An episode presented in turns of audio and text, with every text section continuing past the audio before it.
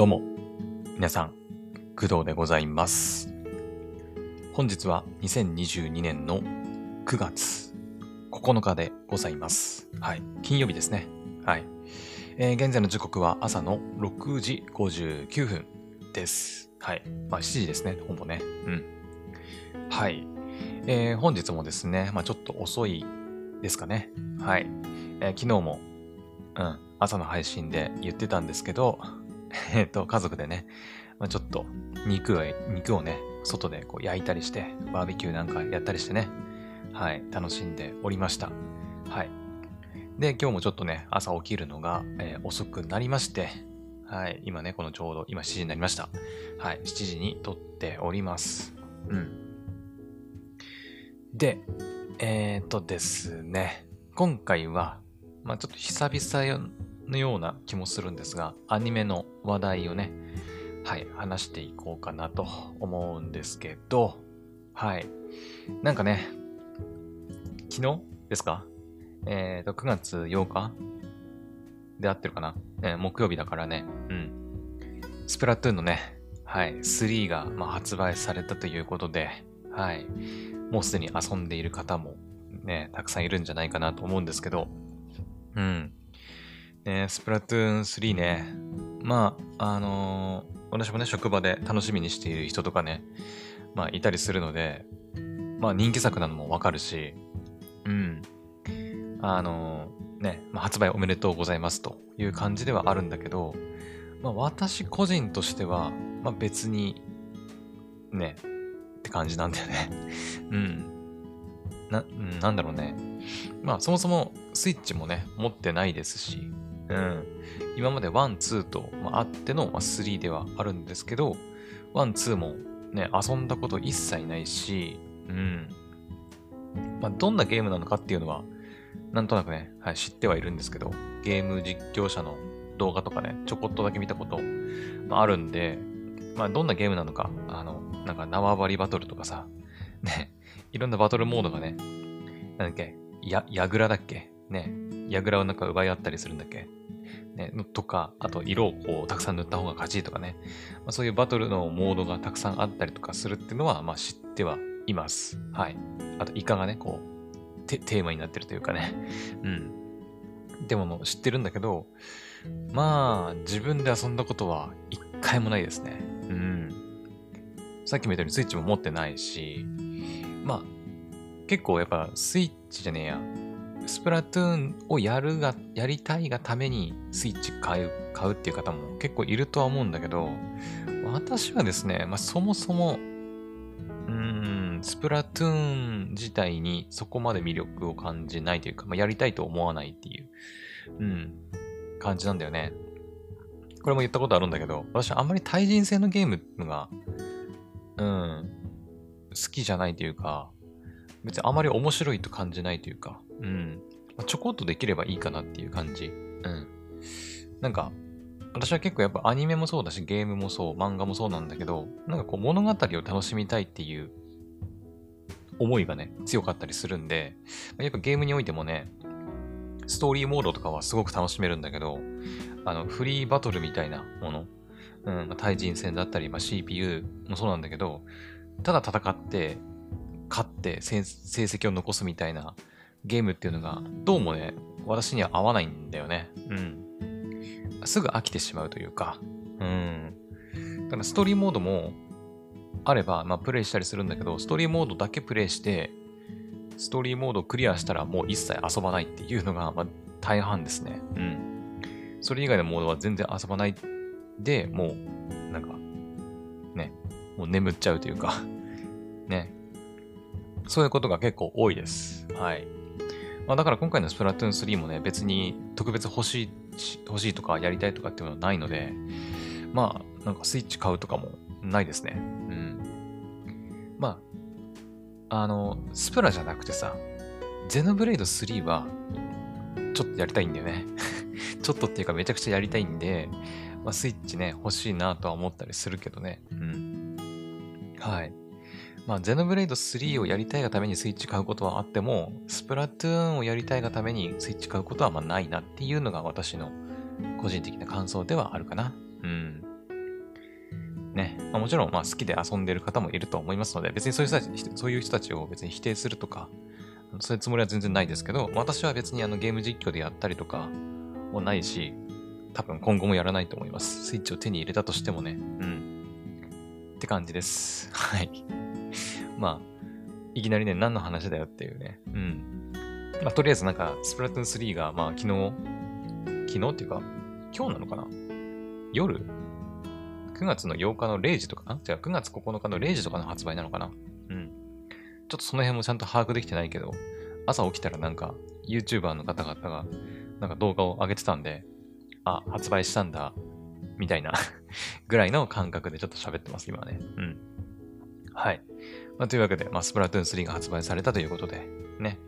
今日金曜日で、まあ、土日とね、まあ、休みなんじゃないかなと思いますので、はい。たくさん遊んで楽しく過ごしてみてください。はい。OK。で、えー、っと、今日の本題ですね。はい。今日の本題では、本題ではですね、えー、さっきも言ったようにアニメの話をちょっとさせてもらいたいんですが、えっ、ー、と、魔法使いの嫁。魔法使いの嫁ですね。うん。魔法使いの嫁という作品を皆さんご存知でしょうか？はい。えっ、とですね、最近かな？うん。魔法使いの嫁の、えー、シーズン2が来年の2023年4月に放送が、まあ、決定したという情報が、えっ、ー、と、まあ、私の方に流れてきたんですけど、うん。なんか、生配信やってたのかな？うん。なんかティザー PV みたいなやつ、うん、見たんですけど、私ね。うん。で、私ですね、魔法使いの嫁に関しては、実はね、シーズン1をね、見てないんですよね。そう。まあ、だから今回あえてね、取り上げたんですけど、うん。そう。まあ、今までね、その、魔法使いの嫁シーズン1見てたら、まあまあまあ、その、まあ見てたら見てたで、シーズン2決まったよって言って、楽しみだねっていう話をできるんだけど、うん、私シーズン1見てないんですよ あの、1話かな ?1 話か2話くらいは見た記憶はあるんだけど、うん、ちゃんと見てないんですよね。で、漫画もね、ちょこっとだけ、本当に最初の方だけ試し読みだったかな？なんかの試し読みで、Unext かな？うん、試し読みで読んだことがあるぐらいで、まあ、正直覚えてもないし、うん、まあ、全然ね、見れてないので、だから今回ね、そのシーズン2が来年の4月からま放送がされるということで、あの、それに備えてですね、私も魔法使いの嫁シーズン1をちょっとこれからね、少しずつではあると思うんですけど、視聴していこうかなと、はい、思っております。はい。まあ、もちろんね、他の、なんていうの？えー、今で言うともうすぐね、夏アニメが終わって、秋アニメがね、もう始まるという時期ではありますけど、うん、まあ来年の、そっか、冬アニメも、そうだよね。うん。4月からってことは、そうだよね。うん。まあ、まだまだね、あの時間あるんで、ゆっくり見ていけばいいんだけど、全部でね、何話ぐらいだったかな？えっ、ー、とね、ちなみに Unext でもね、見れます。はい。見放題で、あの、バチバチに見れます。うん。全部で24話ですね。うん。はい。魔法使いの嫁ね。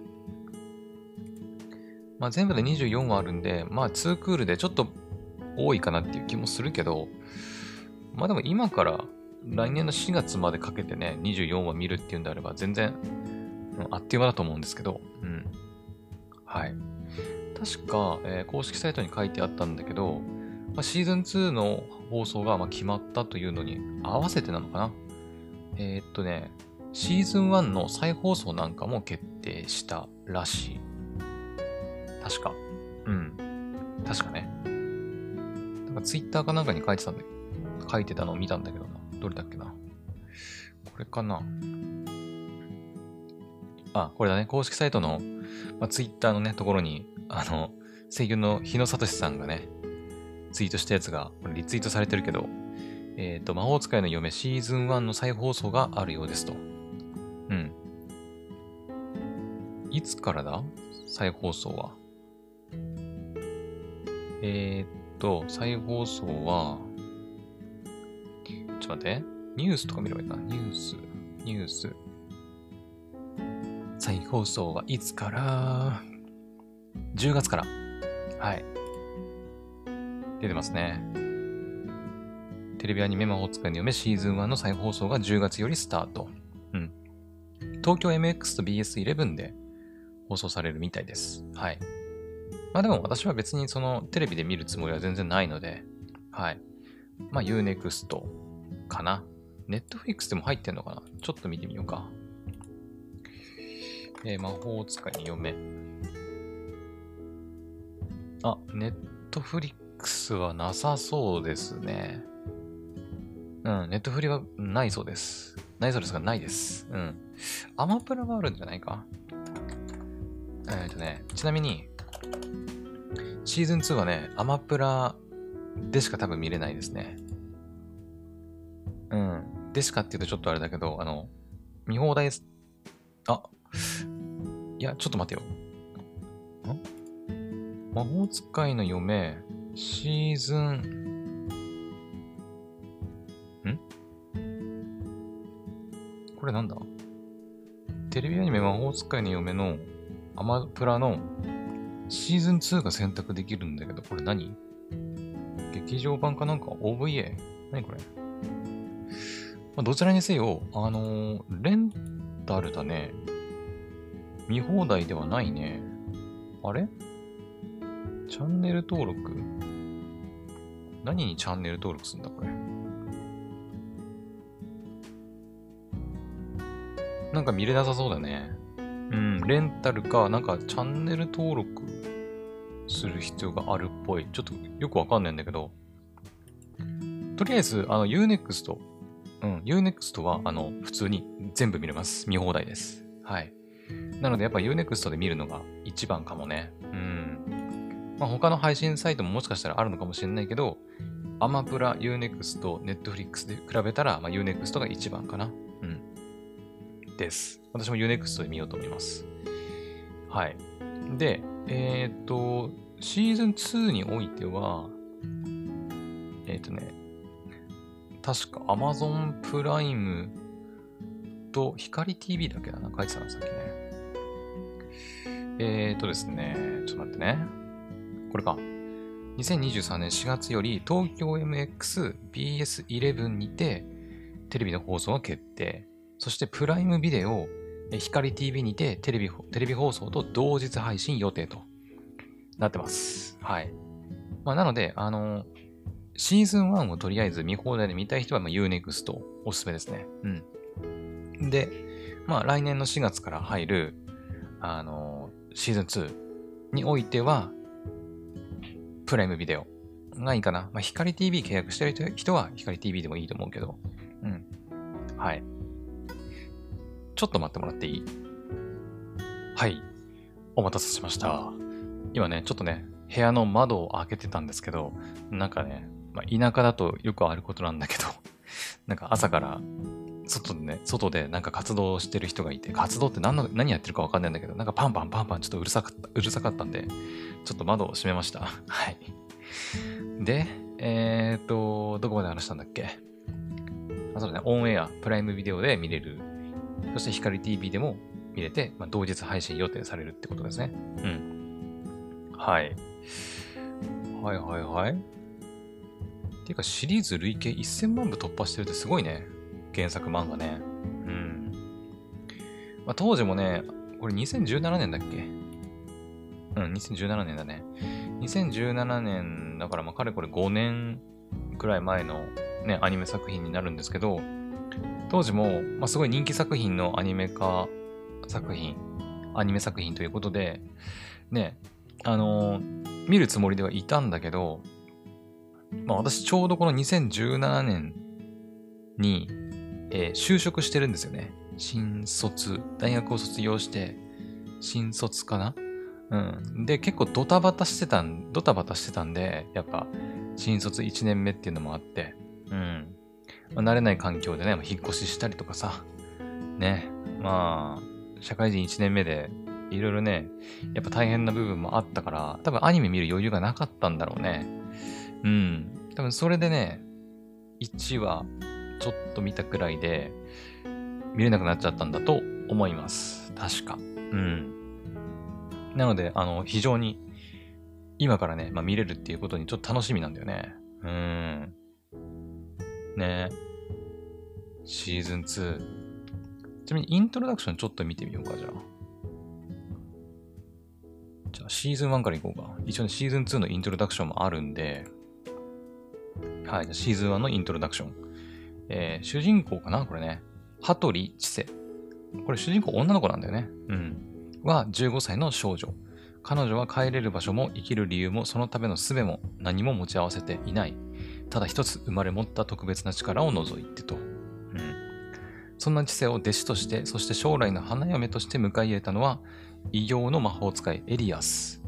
自然と寄り添い、悠久の時を生きる魔法使いの暮らしの中で、知性は大切な何かを少しずつ取り戻していく。これは世界の美しさを知るための物語。というふうに書いてあります。はい。そう。まあ、魔法使いの嫁っていうね、タイトルにあるように、その、異形の魔法使いである、まあ、エリアスっていうのが出てきて、その、嫁として、弟子として、まあ、迎え入れられたのが、まあ、主人公の羽鳥千世、15歳の少女ということですね。うん。まあ、何も持っていないけど、何か、ひとあ一つだけ生まれ持った特別な力を持っているということですが、これについてはね、私も全然覚えてない。うん。なので、まあ、これからちょっとね、うん、まあ、1話から見ていきますけど、楽しみですね。はい。じゃあ、シーズン2ちょっといこうか。シーズン2。えー、すべてではない。けれど、エリアスを自分を受け入れることができた知性。カルタフィルス、ん？カルタフィルスがひとときの眠りにつき、日常を取り戻した彼女のもとに届いたのは、魔術師たちの相互扶助組織学院への招待状だった。大英図書館の地下。大英図書館っていうとイギリスか？違う？わかんない。舞台とかもよくわかってないんだけど。まあでもこの手のなんか魔法使い系っていうと、なんか、ヨーロッパとかね、なんかフェイトとかもそんなイメージですよね。なんとなく。うん。大英図書館の地下。今までとは違う魔術師たちの社会。人との出会いと交わりが新たな扉を開いていく。これはあなたを救うための物語。とのことです。はい。なんかね、あのーシーズン2のティザー PV っていうのかな？をちょっと見たんですけど、あのーなんだっけな、シーズン1はやっぱその、さっき言った羽鳥知世、主人公の羽鳥知世が、こう、ね、少しずつ成長していくみたいな大切なものを取り戻していって成長していくっていうのが、まあ、シーズン1らしいんだけど、なんかシーズン2はね、そこから、その成長した知性が、学院っていうその魔術師の社会において、なんか逆にこう、周りの人たちを助けていくっていう話になるっていうふうには、なんか、聞きました。うん。ねまあだから私はとりあえずシーズン1からですけど、ね、知性がこう成長していく姿をまずはこう、ね、見届けてあげなきゃいけないなって。うん。カルタフィリスっていうのが何なのかもよくわかってないけど、うん。ね。大英図書館か。いやー、めちゃくちゃ楽しみだね、これね。まだシーズン1すら全然見てないのにね。はい。ちょっとキャラクターも見てみようかな。キャラクター。これシーズン1から見れるか。えー、羽鳥千世。日本人、あ、これ、そっか、まあそうだよな。名前からして日本人だもんな。日本人の少女。ほぼ無限に魔力を生み出せる夜の愛し子、スレイ・ベガという存在で、本人の意思とは関わりなく妖精たちを引きつけてしまう。その資質をエリアスに見込まれ、500万ポンド、約7億円の値で買われた。イングランドの外れにあるエリアスの屋敷で暮らしながら魔法使いになるための勉強を始めると。やっぱイングランドだからイギリスですね。うん。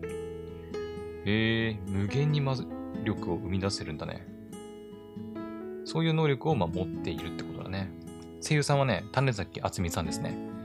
これは、もう、あの、ここ最近というか、まあ、10月からまた入りますけど、あの、スパイファミリーのアーニャ役の 方ですね。ね。全然雰囲気違うけど。うん、すごいよね。種崎さんは結構、他にも、えっ、ー、とね、あれだ。あの、ビビ。あの、AI と、まあ、人間の、なんていうのかな。うん、交わりを描いた、はい、アニメがあるんですけど、 Vivy っていうね。うん。その作品の主人公、 Vivy も演じていますね。種崎さんはね。うん。はい。知世ね。羽鳥知世ね。はい。で、これが、エリアス・エインズワース。これが異形の魔法使いってやつ。今や絶滅寸前となった本物の魔法使いの一人。弟子、ゆくゆくは嫁とするために知世を買った。うん。なんで買ったのか。まあ、弟子、うん、嫁？嫁が欲しかったってことなのかな魔法使いや魔術師たちの世界では一目置かれる存在だが、人嫌いでも知られ、これまで他人との関わりを避けてきた。茨の魔法使い、肉の殻を持つ者、リャーアナムなどと呼ばれることもあると。ああ、全然わかんないけど もうとりあえずすごい魔法使いってことなんだろうね。うん。まあ、それ以外にもね、あの、たくさんキャラクターありますので、ぜひ公式サイトチェックしてみてください。えっ、ー、とね、シーズン2の方は、シーズン2の方の知性の紹介もちょっと見てみようか。うーんと、500万ポンドの値で買われたっていうところまで同じだね。うん。自身の力の使い方を学ぶために魔術師の互助組織である学院、過去カレッジに通うことを決意すると。うんうんうん。で、エリアスは？あ、エリアスの紹介は同じですね。うんうん。なるほど。多分これからあれですね、キャラクターどんどん追加されていくと思うんですが、今のところは6人かな。キャラクター書いてあるのね。うん。はい。ねえ。いやー、楽しみだわ。うん。これアニメーション会社は、スタジオカフカ？スタジオカフカってなんか聞いたことあるけど。えー、っと、ワークス。魔法使いの嫁、西の少年と青嵐の騎士。2021年9月。えちょっと待って。スタジオ設立 OAD 制作を発表しました。あれ？ん？これしかないのか？あれ？ちょっと待って。これ何 ?OAD? ん？ちょっと待って。なんか OAD 的なものがあるの？あ、あ、これか。待って待って待って。これなんだ？えっ、ー、と、さっきまで私が話してたのは、魔法使いの嫁のテレビアニメ。え、ちょっとなんか変な、なまってたな。テレビアニメのシーズン1。そして来年から入るシーズン2の話だったんだけど、えっとね、ん？これなんだ？魔法使いの嫁、星松人前編。魔法使いの嫁の前日譚をオリジナルストーリーで描く3部作 OAD の第1弾ってなってますね。2016年だ。?2016 年？待てよ。ま、魔法使いの嫁ってどういう順番で見たらいいんだ？全部で5件出てくるな、魔法使いの嫁って入れると。ユネクストでね。うん。あ、2016年の OAD が一番最初っぽいな。うん。で、うん。魔法使いの嫁、星松人前編が2016年。OAD 第1作目。で、魔法使いの嫁、星松人中編。まあ、OAD の2作目でね。2作目が、まあ、2017年って書いてるな。これは？魔法使いの嫁、星松人後編。OAD の3部作完結編。うんうんうん。あ、これ舞台か。なるほどね。はいはいはい。なんかレビューが一個だけ星3つしかついてないのがあって、なんじゃろうなと思ったら、舞台でしたね。魔法使いの嫁の。うん。とりあえずアニメ作品としては、その魔法使いの嫁星待つ人の前編、中編、後編っていうのがあって、で、テレビアニメシリーズ第1、第シーズン1っていうのがありますね。はんはんはん。え、これどういう順番で見た方がいいんだろう？先に OAD 見ちゃった方がいいのかな？えー、っと、ちょっと待ってよ。ちょっと調べていいですか？テレビアニメ見ちゃってからの方がいいのかな？えー、っと、えー、見る順番。えー、ああ書いてます、書いてますね。書いてる人います。ブログで。えー、っと、2021年の OVA、魔法使いの夢、西の少年と青嵐の騎士前編は、あ、前編、中編、後編があるんだけど、あ、なるほど。前編2021年、まあ、去年ですね。去年出てば出たばっかで、2022年の今年に中編が出た、出るのかな？で、後編がね、まだ出てないんだよね。これから出るってことか。はあはあ、なるほど。OVA の魔法使いの夢星待つ人は原作にはないオリジナルストーリーになってると。へえ、なるほどね。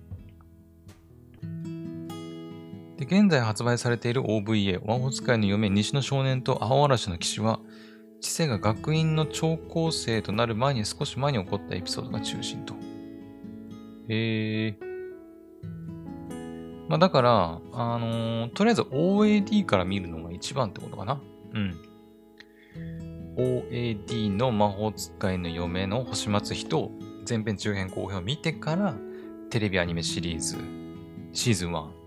そして、西の少年と青嵐の騎士、前編中編後編が、えー、あって、そしてシーズン2とテレビアニメね。うん。っていう順番だね。はいはい、なるほどね。OK。ただ、青嵐、ね、西の少年ってやつは、これどこで見れんの？ブルーレイを買わないと今んとこは見れない感じかな。まだ配信されてないんじゃないかな。うん。あ、このサイトであの、どこで見れるかも書いてあるね。うんうんうん。魔法使いの嫁の配信状況。Unext、そして D アニメストアで見れるみたい。うん。みたいです。なるほどね。OK。わかりました。なるほど。勉強になりましたね。なんか普通にテレビアニメシリーズいきなり入ってもよかったんだけど、まあとりあえず OAD もあるとのことなんで、うん。ちょっと Unext でマイリストに追加しとこう。マイリスト追加、追加。OK。よっしゃ。楽しみ増えたね。うん。あちなみに OAD はね、1つ23分くらい。まあの、普通のテレビアニメ1話と同じぐらいなんで、まあ、全部見たとしてもアニメ3つ分ぐらいしかないんで、まあ、すぐだと思います。はい。なので、テレビアニメシリーズのファーストシーズンが24話で、OAD と合わせるとまあ27話くらいか。うん。まあ、あっという間だと思いますからね。うん。はい。というわけで、あの、魔法使いの嫁シーズン2が、まあ、来年の4月から放送されるということで、はい。まあ、魔法使いの嫁シーズン1をまだちょっとしか見てない私が軽くご紹介してみました。ぜひあの皆さんもね、まだ見てないよっていう方は、私と一緒にこれからね、魔法使いの嫁シーズン1そして OAD、えー、前編中編後編見て、来年のね、4月のシーズン2に備えていきましょう。はい。よーし。まあ、D アニメストアとね、Unext のどちらかであの見れるっぽいんで、他はどうなんだろうな。うん、ちょっと他は書いてないからちょっとわかんないけど、うん、今のところ確認できたのは Unext と D アニメストアなので、そちら2つを契約されてる方は、もう今からでもすぐにシーズン 1OAD 見れるようになってますんで、ぜひ見てみてください。はい。というわけで、えー、今回の配信はここまでにしようかなと思います。また次の配信でお会いしましょう。バイバイ。